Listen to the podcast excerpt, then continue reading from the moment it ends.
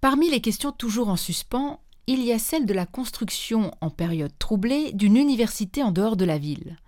Était-ce pour éviter que ne se reproduisent à Lausanne les événements de mai 68 qui ont ébranlé la France comme certains le prétendent? Mythe ou réalité? Je crois que le sentiment général euh, était plutôt qu'on cherchait à nous éloigner du centre-ville.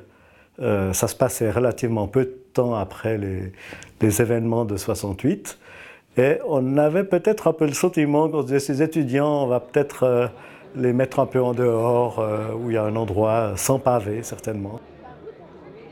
Il y a une idée qui circule que le, campus a été volontairement euh, sorti de, la ville pour éviter ce qu'on a pu connaître à Nanterre, par exemple, en 68.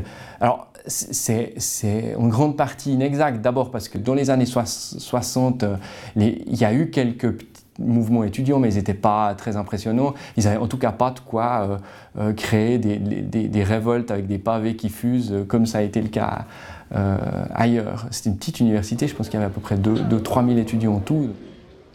Ce qui est vrai, c'est que les communes qui ont accepté de voir construire le campus sur leur territoire ont spécifié clairement qu'elles ne voulaient pas de, de logements étudiants. Et ça, c'était euh, notamment lié aux craintes de, euh, disons, des émeutes étudiantes.